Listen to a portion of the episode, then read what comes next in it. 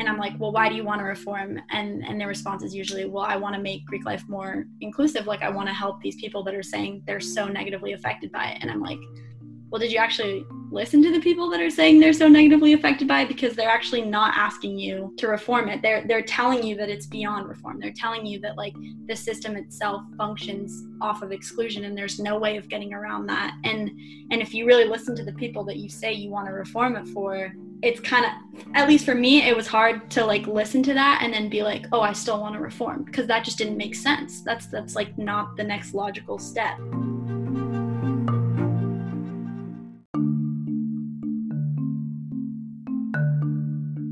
So, on this episode of Neem Talks Race, I talk with three students from Vanderbilt University Julia, Joey, and Lamar about the abolishing Greek life movement that has really been taking place in across the country, really, but Vanderbilt in particular has gotten a lot of attention nationally and internationally for really pushing for abolishing Greek life as a whole. So, in this episode, we talk about their personal experiences with fraternities, sororities, and why they dropped. Um, the whole discussion of reform versus abolition and what that looks like for Greek life, and essentially next steps for when Greek life is abolished, what would college campuses look like? So, yeah, I hope you enjoy. Thank you for joining me today. I think this is going to be a very interesting episode on Greek life, in particular with Vanderbilt University and the Abolish Greek Life movement that is taking off all over the country, but in particular, Vanderbilt has been one of the leaders for this movement. So I'll start off with introductions for me. I'm Tasneem, use she, her pronouns. I identify as Audubon Brown, and I'm not in a sorority but I'm an incoming college student. So whoever wants to go. Uh, I'm Julia. I use she, her pronouns, and I identify as biracial, white, and Filipina. Um, and I also think it's important to note for the people who don't know me that I'm white passing. And I was in Pi Phi at Vanderbilt, but I recently dropped within the last month. My name is Joey. Uh, I use he, him pronouns and I identify as Chinese. Um, and I haven't officially dropped out of Delta Tau Delta, but I am working on it because we try to dismantle the whole fraternity as a whole, but it turns out you can't do that and you have to individually drop one by one. So I still have to fill out like the paperwork and stuff for that. But yeah. Hi, I'm Lamar Morgan. Um, my pronouns are he, him, his. Um, I am currently also in the process of dropping. It's a fairly recent thing. Like in the last few days, I've kind of talked about it. Um, and yeah. Okay, great. So, one of the things I first wanted to talk about was why you initially joined Greek life. Like, and I guess now what has made you drop it? I, I pretty much joined because of, you know, the main reason was that I wanted to meet people who um, who had the same like values as me, who like to, you know, put the put their education and also having a good time and having a good social life first. And so I, I really like that balance I struck in high school. So I felt like Greek life would be a good place for me to find that balance again in college. Um, and obviously I had known like Greek life is kind of like a, a really bad petri dish for like you know, sexual assault and, um, you know, drug abuse and stuff like that. Um, but I, I kind of just pushed that aside and I was like, I just won't be one of those people that, that participates in all these bad things. I'll just, you know, take advantage of the good things in Greek life. And so that's why I joined. Um, I think my reason was much the same. um, if when I first got to campus, I didn't think I was going to join at all. Like I didn't keep track of any of the rushing things. And then a friend of mine asked me to come out to um, his fraternity and rush there. Um, and yeah, I think you know much the same. Just trying to have fun, trying to get to a body of people you think you can relate with, um, and that's what I found um, in my fraternity on campus. and I felt really good about those guys and you know what they meant, and again sharing certain values. And uh, yeah.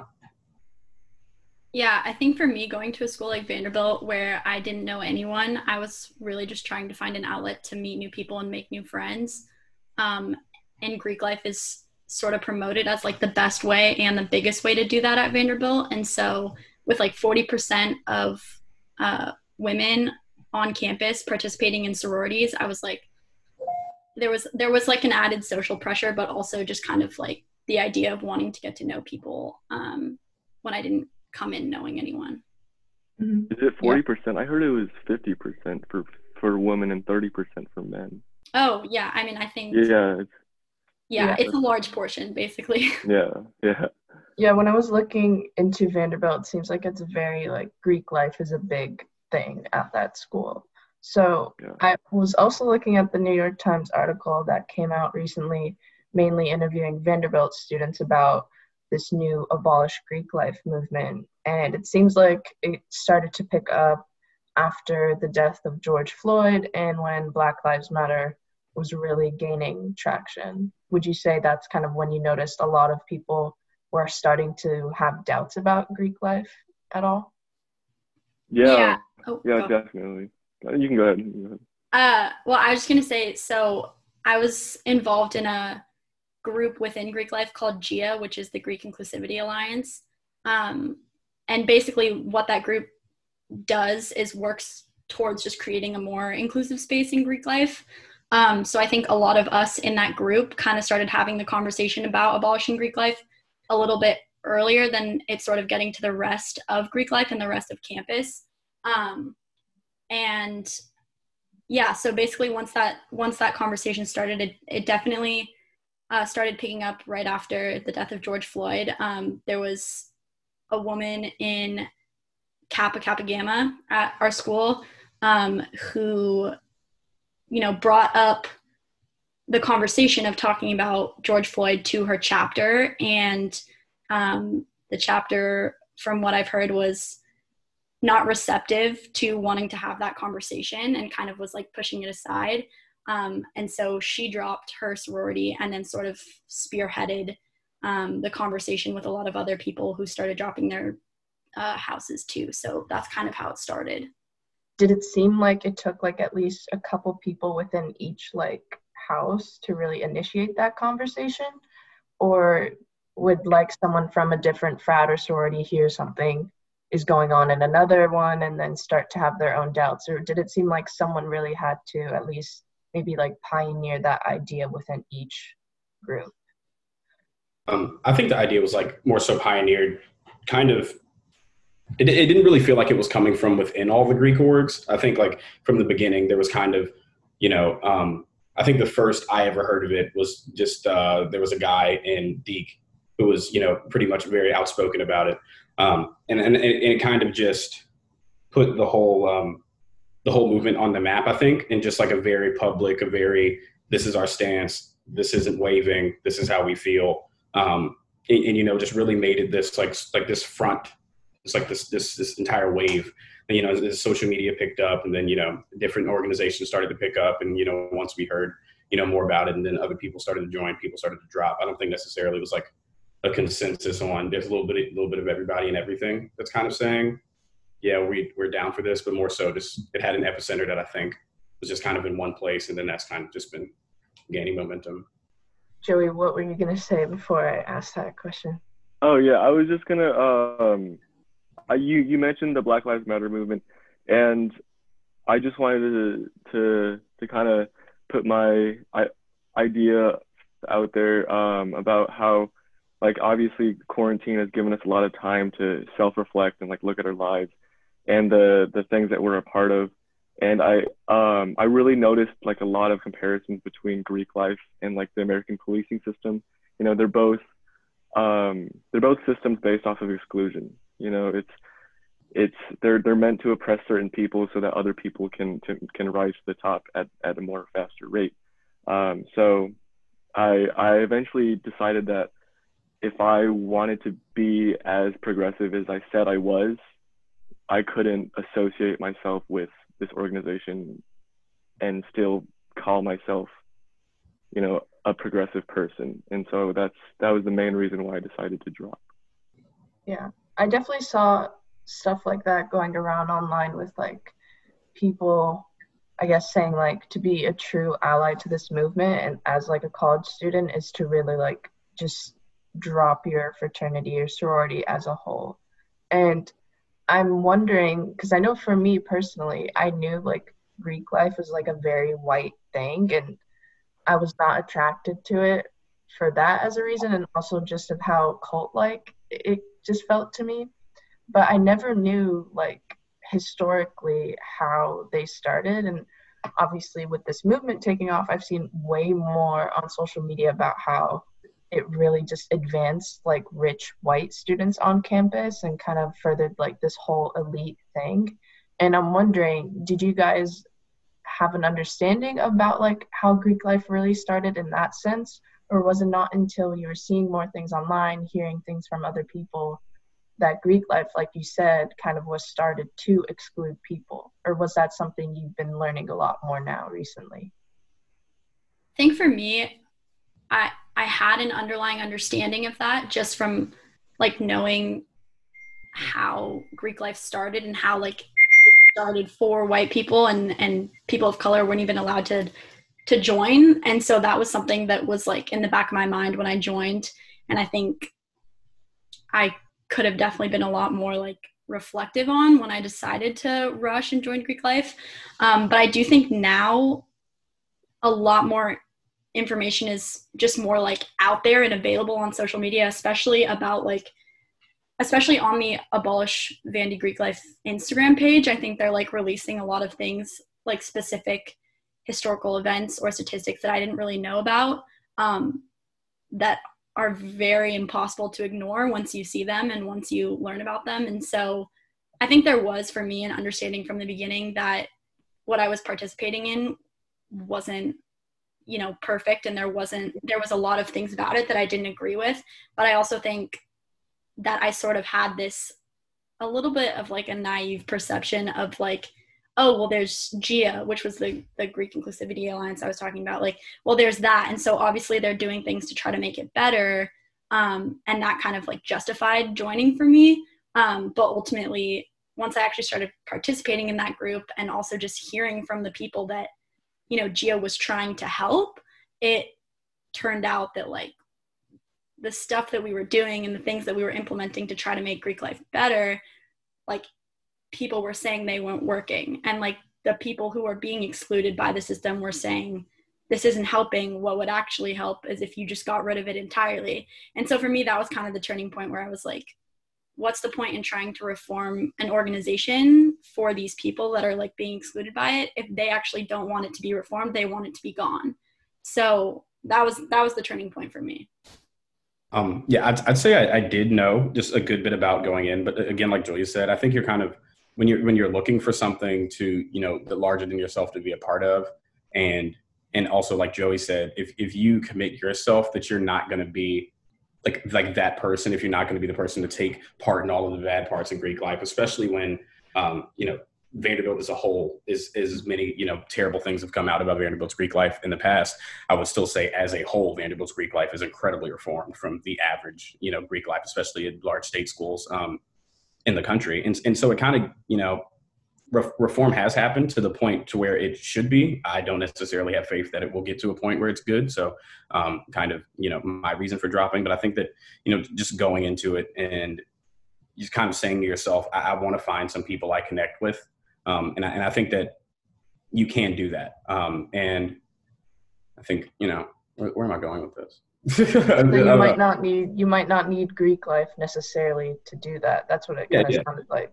Yeah, you, you know, you don't necessarily you don't necessarily need Greek life to do that. And I think you know if it was an avenue for somebody who's coming on campus, and I would say at large that I don't support Greek life. If I was at a state school, I don't think I would have um, done anything. You know, I don't support hazing, all of these different things. And luckily, I found a you know a group of guys I feel really good about all aspects of my personal experience in Greek life. But um, you know, just as a whole, I, th- I think that once when you get into a situation where you feel good about your place in it, it's kind of hard to be considering all of these different points about how bad it may be, especially when you personally don't have the power to affect the kind of change that's kind of starting to snowball right now. You know, it takes a large group thing, and especially from a minority perspective, we don't really have the power ourselves to affect the kind of change that um, we're seeing in the Greek movement right now. You know, because majority of the people in Greek life are white and have you know are more well off. So it's kind of up to letting them decide whether or not they actually want to make changes and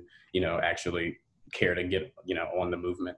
Um, and I think that you know as a minority in any situation, you just learn to live and and just kind of piece together like what you can of your happiness and a good experience for yourself, regardless of what's really going on around you, because you're kind of forced to do that in a lot of situations in your life.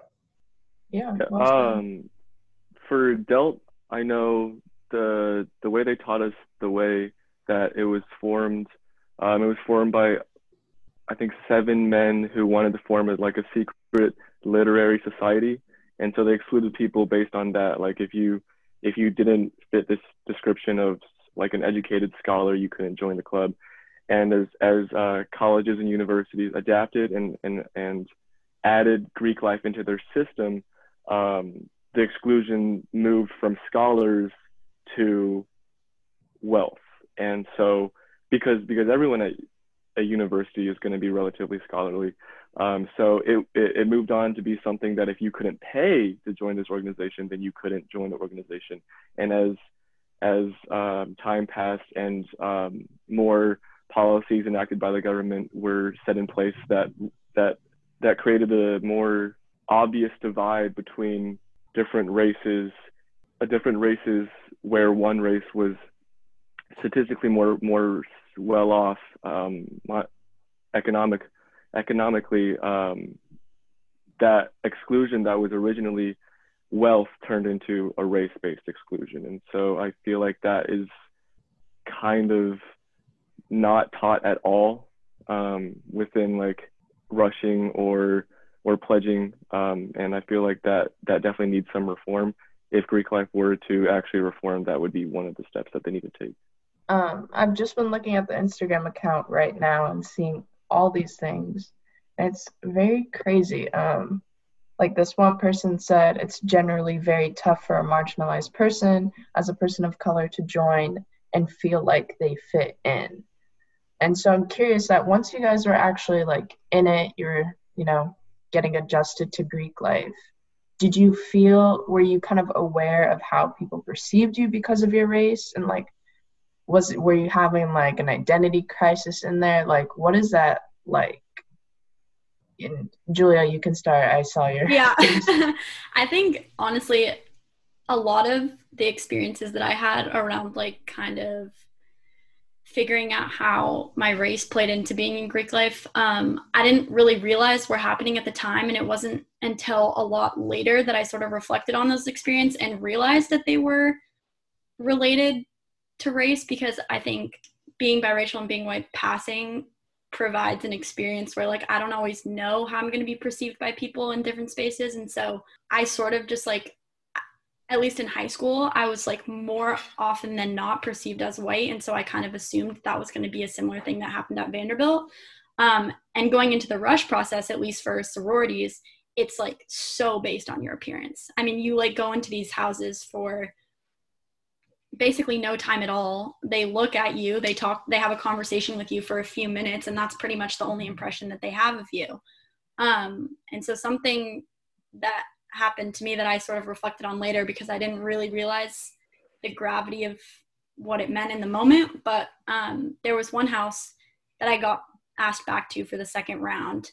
Um, and when I went in to talk to one of the members of the house, um, we started talking about different organizations that we wanted to that like i wanted to get involved in on campus because like since i was new to the campus i was like not involved in a ton of things and i was telling her that i wanted to get involved in pisa which is like the the philippine student union basically. Um, and she was like oh like that's so cool. I'm also filipino. And i was like oh no way. Like what a coincidence. Like that's so cool. And so we talked about that for a little bit. But then afterwards somebody told me how when you go back to houses after the first round, they sort of like gather information about you and pair you with people based on similarities that you have with them. So I started thinking about it and I was like, that's kind of weird because I feel like I didn't have that much in common with this girl besides the fact that we were both Filipino. And so then I was thinking like, was that something that like was a conscious decision on their part to like pair us because we're both Filipino? And like then I started thinking that's kind of weird because I feel like you know white girls being paired with other white girls they're not being paired because they're white they're being paired because they have this similarity or like you know they want to do this thing the same and so that was something that i started thinking about um, but I didn't really know if that was just like an isolated situation or not. But then I actually talked to one of my other friends who um, identifies as biracial as well, white and um, Korean. And she was telling me how at multiple houses, she was constantly being paired with Asian girls.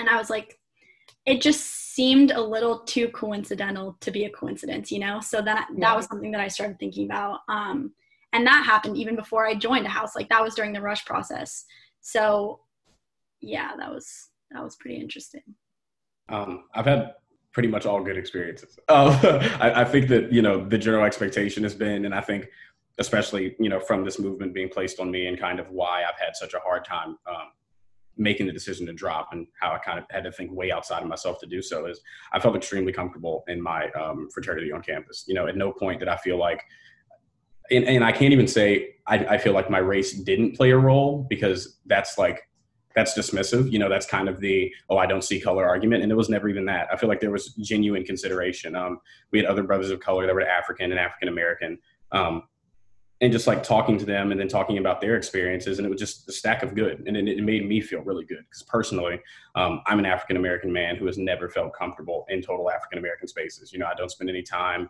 um, at the black student association um, black vandy i have never felt good about um, you know, I, I really got into a space at Pike where I was like, you know what, this feels really good. Even even though the national organization and just thinking about Greek life as a whole, I was like, you know, I'm kind of putting these letters on, but th- they they made up for me what those letters represented on a national scale. You know, they made me feel better than what those letters would have made me feel if I wasn't in any Greek life, if I just looked at them as a whole. Um, and it was it was a really great, great, great, great experience. And you know, I love my brothers for that, especially when you know the George Floyd thing happened, and you know the amount of support I got there, the amount of you know learning and education I saw coming out. You know, and it wasn't even this you know how some people go about it and they're like oh i feel so bad. You know i want you to say i understand. You know i, I was approached with i know that i don't understand but i want to learn. And it, it was it was a really amazing thing. It was really really refreshing. Um, and i can genuinely say that for the most part it was, it was, it was across the board you know. Um, so my experiences have been yeah. very good. I really i really gotta kind of agree with uh, lamar here because like i i when i was rushing i really felt like my race wouldn't have been significantly in like inhibitory to my joining of any fraternities besides maybe KA. And so I didn't really think that I was being oppressed during rushing. And honestly, like where I live right now, um, like all my friends are are white. Like my high school was like two like 98% white and so I didn't really have the opportunity to make a lot of diverse friendships. And so honestly, being in Delt, it was more diverse than my friend group in, in high school. And so I didn't really see a problem in the system while I was in there. Uh, but obviously, looking at it from from an objective perspective, um, it's really easy to see how it is problematic because you know you you hear about a sexual assault case from from a brother in a frat and how they don't really get kicked out of the frat. And you kind of shrug it off you know you're like that's kind of normal. And that shouldn't be your reaction at all. You know you, you should be mad at that. You that should be infuriating but it's not. And so that's pretty crazy to me if, if you really look at it from like an objective standpoint. Yeah. if i can like say something to what joey just said too i think that like something that i started to notice about kind of the bond that you foster in sororities, and I can't really speak to fraternities, but um, sororities is that like you guys are like sisters. And so what kind of comes along with that is this idea that like you always are giving each other the benefit of the doubt. You're not really being that critical of each other because you're like, oh, this is my sister. Like, I would assume best intent. Like, I would assume that they, you know, have the same values as me and whatnot. But then, really, what that just ends up doing is making a space where like people don't feel comfortable being critical of one another or holding each other accountable. At least that was my experience with with Phi. And to me that just felt really off and weird because like in my own friend groups outside of Greek life, like I feel like I try to foster the type of relationship where we can be critical of one another and can hold each other accountable. And like being a part of a group that's supposed to like really promote this like sisterhood and just like super close relationships, it like didn't feel right that there was also this kind of like expectation that you're not supposed to be critical of one another kind of um, which i feel like is a big part of greek life. And that would make sense as to why it seems like on the instagram account and what a lot of students were saying that like a lot of racist incidents that have either happened to them or other people were just kind of swept under the rug and people just kind of moved on and you know just kind of have this I don't know if facade is the right word, but just kind of have this thing up in the air where it's like, you know, assume best intent, nothing was like done for the wrong reason, and just kind of move forward and not really like be critical of the situation, the individuals involved, and like next steps from that. People just kind of pushed it away. So I could imagine that was definitely a thing. But I think people listening, especially to maybe like Joey and Lamar, what you guys were saying about um, like how you had great experiences, I'm sure they're probably like, well, why are you guys gonna drop then? But if you would want to like further clarify that, because I'm sure people might be confused. I know you said it earlier, but maybe like in a shorter statement.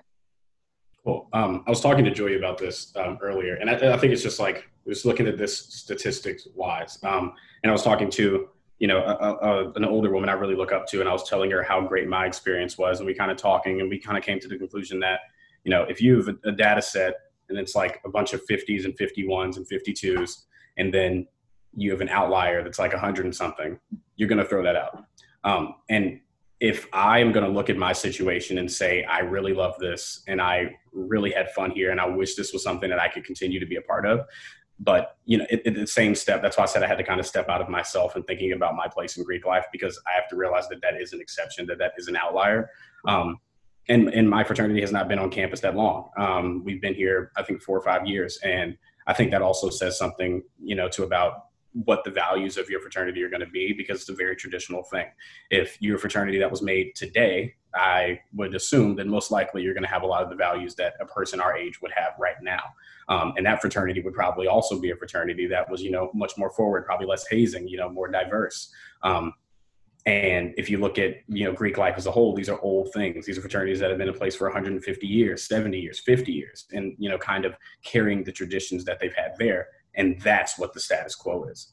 Um, and so for me, you know, looking at, I, I think that's you know that's pretty much it. Just like you know, trying to recognize that however I got into this was the exception, and be grateful that I did come into it um, into a way that you know I, I truly felt really very very proud about. You know, the the a lot of the grievances that people are having with Greek life. Um, you know, and becoming so public with now, those are, you know, kind of the conversations that I was having during rushing. And these are some of the conversations that we were having during, you know, um, pledging. And just, I, I always felt like there was this constant push to be better. And so when the idea of reform was just being so quickly shut down, I was like, whoa, I, you know, I can't say wholly that it's impossible, but what I can say is, is that, you know, as a black man, you will kill yourself trying to change and educate all the people around you, that's going to be more so their decision. And I know that me personally, being on Vanderbilt student government um, and wanting to, you know, have a positive impact on the campus, I can't trust that the people we're expecting to reform will do the reform. That's I, I can't put my faith in reform, you know. And so, um, yeah, kind of. That was well said. I think that will definitely make a lot of people think about who are listening at least like if they do have positive experiences i'm sure they're going to have like a hard time wanting to leave it. But i think that's especially the statistics example you gave i think that was really great. And i think that'll put things into perspective. Joey what about you?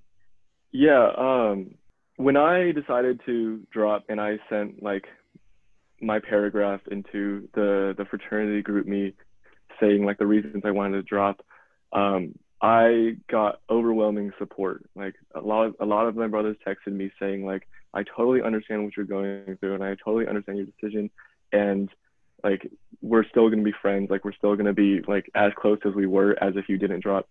And so to me dropping the fraternity itself isn't going to damage any relationships that I had. And so although I did have an amazing experience in Greek life, I can still remove myself from a toxic system, but still have the friendships and the positive experiences I would have had if I were already in the system. Yeah, that's really that's really about it. It's it's not it's not affecting my ni- my life negatively, you know, in in in in large extents. So it's not it's not really much of a question for me.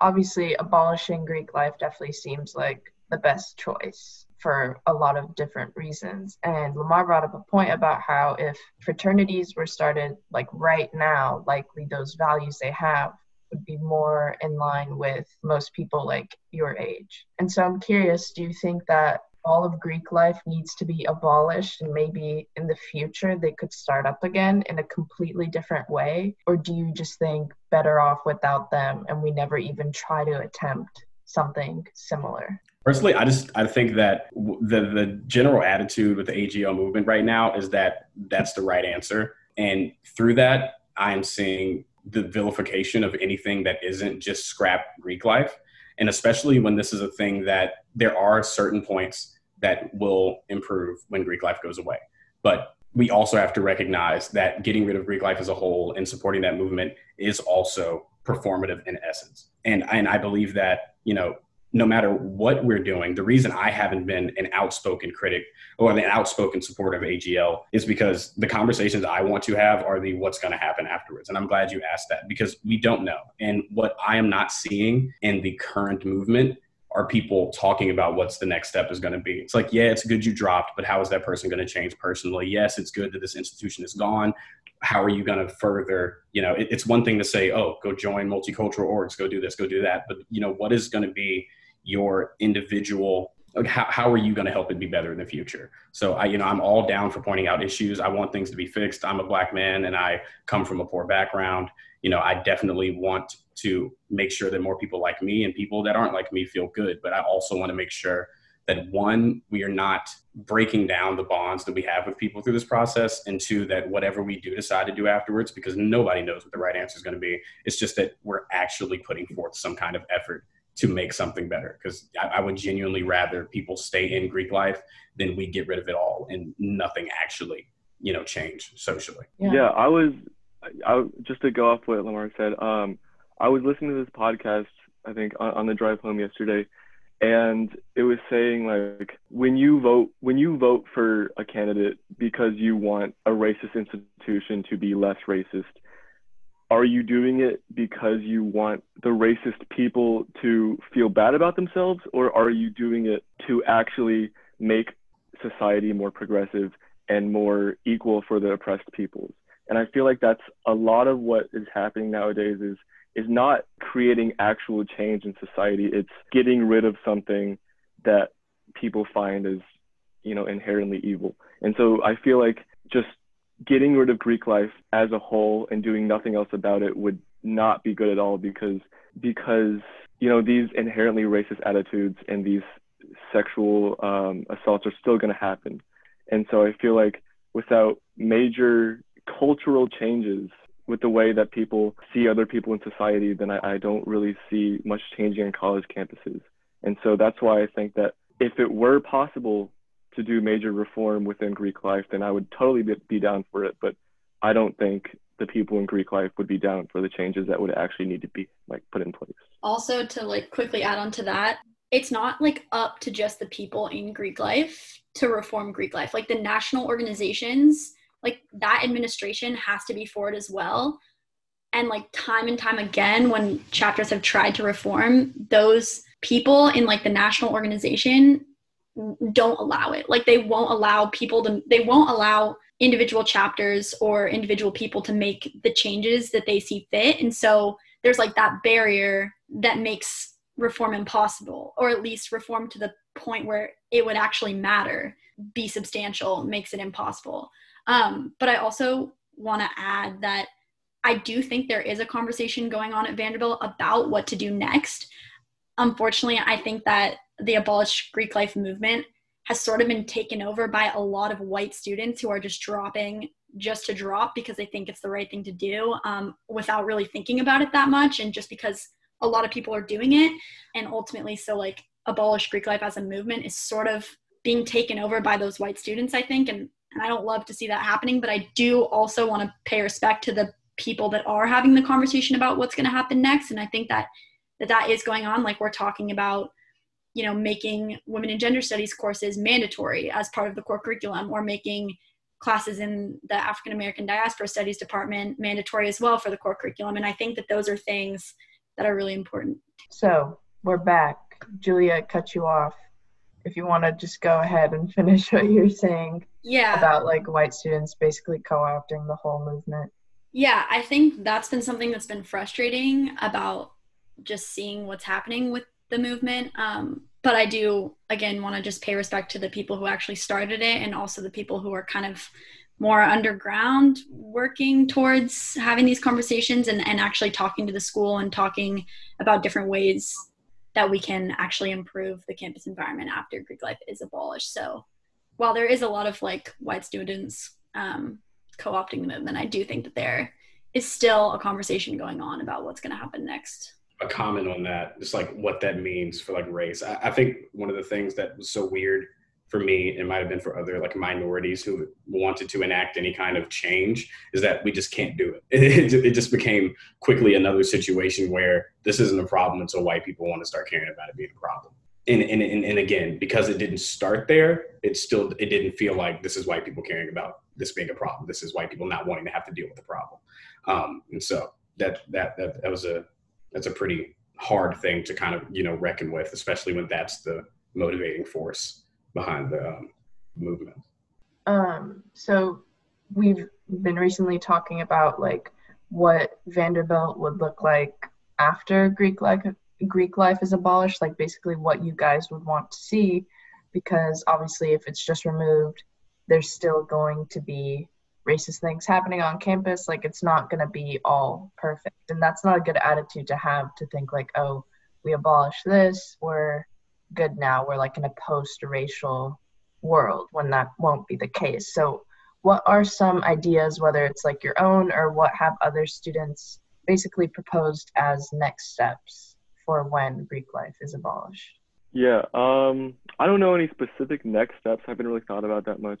Uh, but I just want to say if you're thinking of dropping Greek life or you've already dropped it or you're you're staunchly against the AGL movement, um, I just urge you to, to to look at the system you're involved in and not your personal experiences in it, but how it's affecting other people. And just put yourself in their shoes just for a minute and just imagine how it's affecting them because at the end of the day that's what makes us human. It's it's our ability to empathize with other people and it's our ability to understand that other people have different experiences than our than our own and that your actions are affecting other people. And so if you're thinking about any of these things don't just do something to do something. Change the way that you really view your actions affecting other people and you know make a difference in your own life and others and not just do an action to just be performative. Um, I, think a change personally that i would like to see and i think it's, it's, pretty physical like so the houses what are you going to do with all these houses? We have all these houses on campus. Uh, what's going to happen with them? So that's like another thing. It's like who are you going to give these houses to? Um, and i think that and this is way far I, I you know honestly this might sound like i'm dreaming here but i'm just imagining every house belonging to a different multicultural org and then like like first off we have to foster an environment where more people go to cultural orgs that aren't their culture because i think on vandy at vandy's campus right now there's not a lot of that. Um, and i know like a, a, big complaint from a lot of people is people going to swiping in for gme credit and things like that. And i think that that's more a vanderbilt fault than necessarily a greek member fault because time is very valuable. And then like just it, it's just incentivizing diversity and i think that that's like a big issue is to try to incentivize anything that should come from within um, but I, I, would just love to see some of these houses going to these multicultural orgs and kind of creating like this inviting place like maybe on a like a Friday or a Saturday night, they can still throw the same parties. I mean, just give them the same regulations, but it's just like, you know, this might not be a Greek life party. Just say this is a BSA led party or, you know, an, an Asian Student Association led party. And I think that'd be awesome. And then they could be themed. And it's like, it's like a cultural carnival all the time. Like, I, I think that's way cooler than Greek life. We could put, you know, different cultures on blast constantly um, and then change Greek row into being something like that. Obviously, that's going to take a lot of work and take a long time.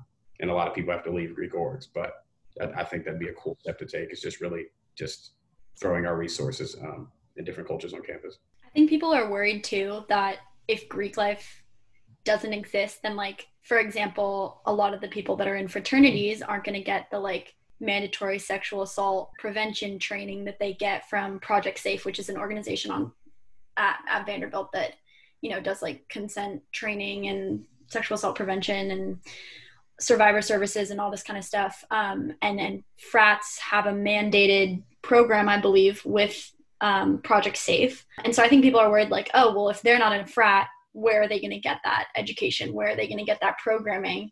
Um, and I think honestly, it's up to Vanderbilt to make those changes and implement them within our curriculum. Like I said earlier, we don't have to take courses in women and gender studies. We don't have to take courses in African American African America American diaspora studies. Um, and by implementing those things within our curriculum, not only would people be getting, you know, that that education that they would have gotten would have gotten from Project Safe, but they would also be in a learning space that I feel like would actually foster more real conversation about it because like for me what always seemed off about that like mandatory program that a frat has is that it's like they're just in a room with like 50 of their frat brothers and one woman who is standing up there trying to like get them to empathize with survivors of sexual assault. Like i've heard a lot from friends of mine in fraternities about how people don't pay attention people don't listen people don't really care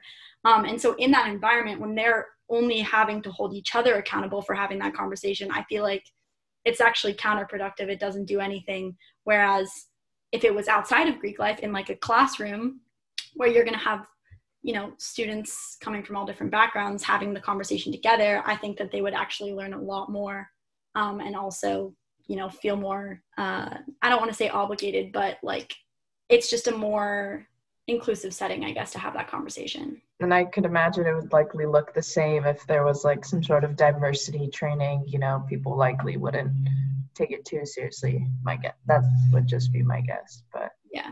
Yeah it's just been very interesting to see like all these different things like even outside of race like sexual assault and like classism and like all these different things really go into shaping greek life. And i think it's just giving more reasons for people to really look at the system and want to abolish it. But have you guys had conversations with students at all that are like really against abolishing greek life? And do you know like what are some like what are some of the common reactions or responses you've seen from students who really don't want to drop or don't want it abolished at all? Yeah uh, the main one that i think i've heard is that if all of the the quote unquote good people drop from greek life then greek life would be more concentrated with the people who actually do commit these things like sexual assault so they kind of take it upon themselves to stick in greek life because they would make it less bad or try to reform it from the inside but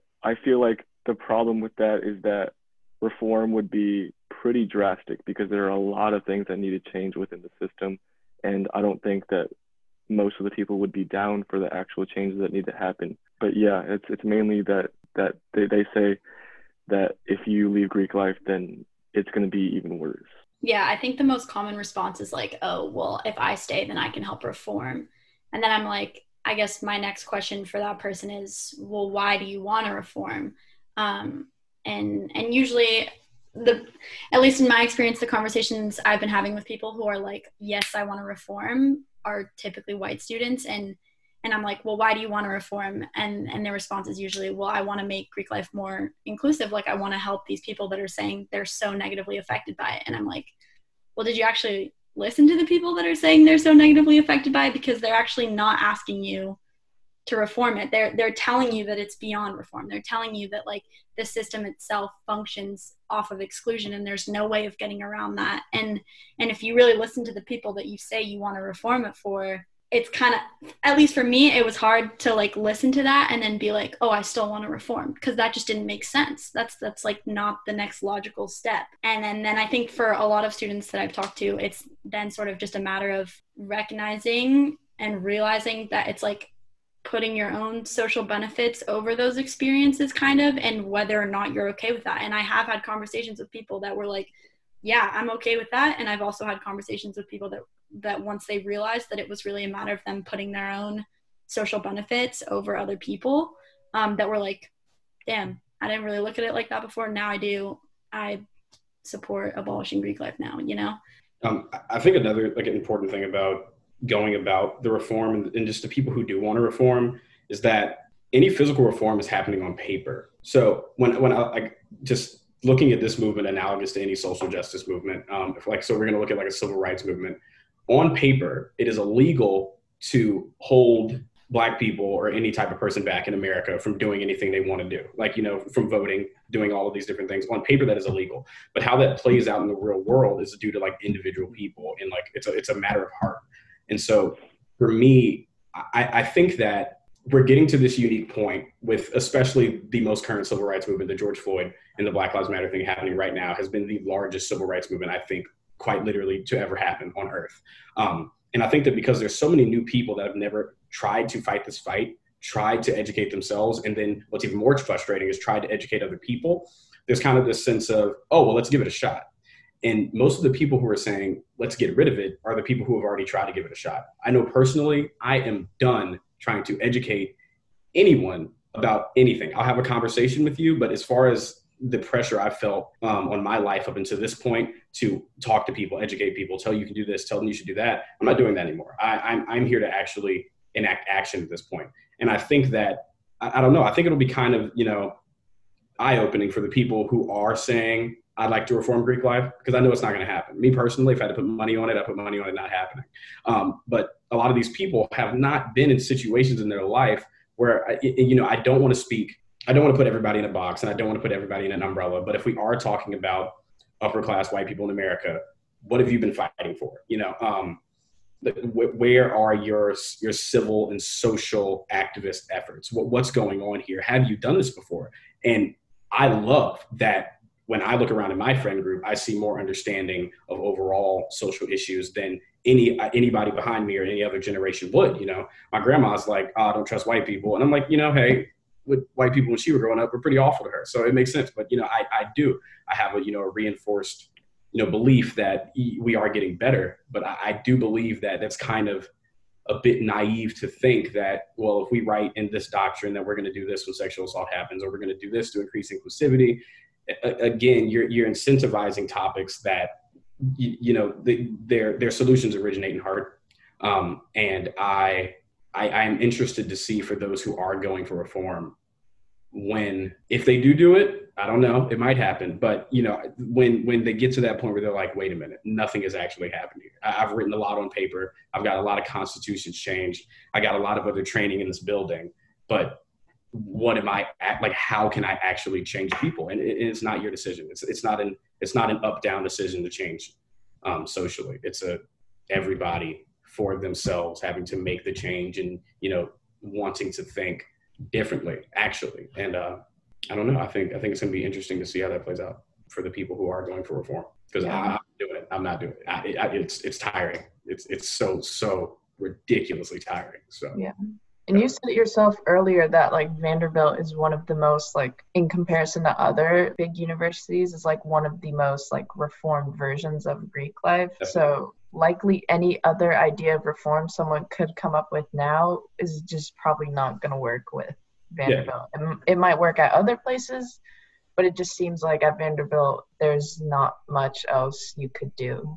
And not to sound hopeless for my school, I love Vanderbilt so very dearly. Vanderbilt has its shortcomings, um, but you know, Julie and I were talking earlier, and just one of the things that I was saying is that whenever you get to a point where you have the freedom to speak the way we are about AGL, you have the freedom to bring up certain things. You also have to realize that there's a lot of people and a lot of mindsets and a lot of systems that have been put in place to pave the way to give you the pedestal to stand on in that moment.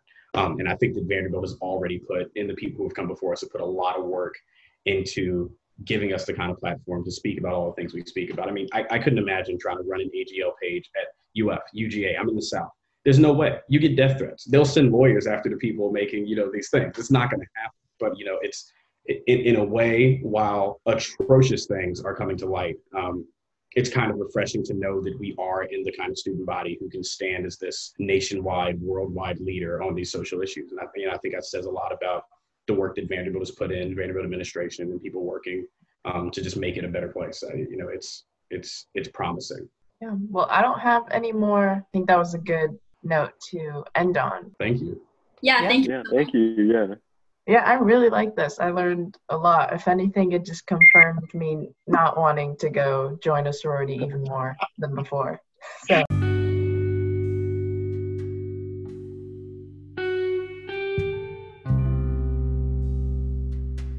And that's the end of the episode. Like always, I hope you learned something. I think it was a really productive conversation, especially for people listening, whether they're students at Vanderbilt, students considering to join Greek life, or students who don't know if they want to drop whatever it is they're a part of. I really think what Julia, Joey, Lamar said about really picturing a system larger than yourself, even if you might have good experiences, to really think about the implications of you joining in a historically racist and exclusionary system, and if that's something you really want to be a part of. And next week's episode is going to be the last episode for this podcast series, at least for now, and I'll go into why later in the next episode. But it is a conversation between me and another person about one of the most racist things that has happened to me in when I was younger, and we basically have a conversation about what happened, and it's a conversation I wouldn't imagine to ever have in my life, and to say the least, it was quite crazy. And yeah, stay tuned for that episode, and I'll likely update people in the next one, or I might even do a quick like 10 minute episode talking about the future of the series. And yeah, that's about it. So thank you.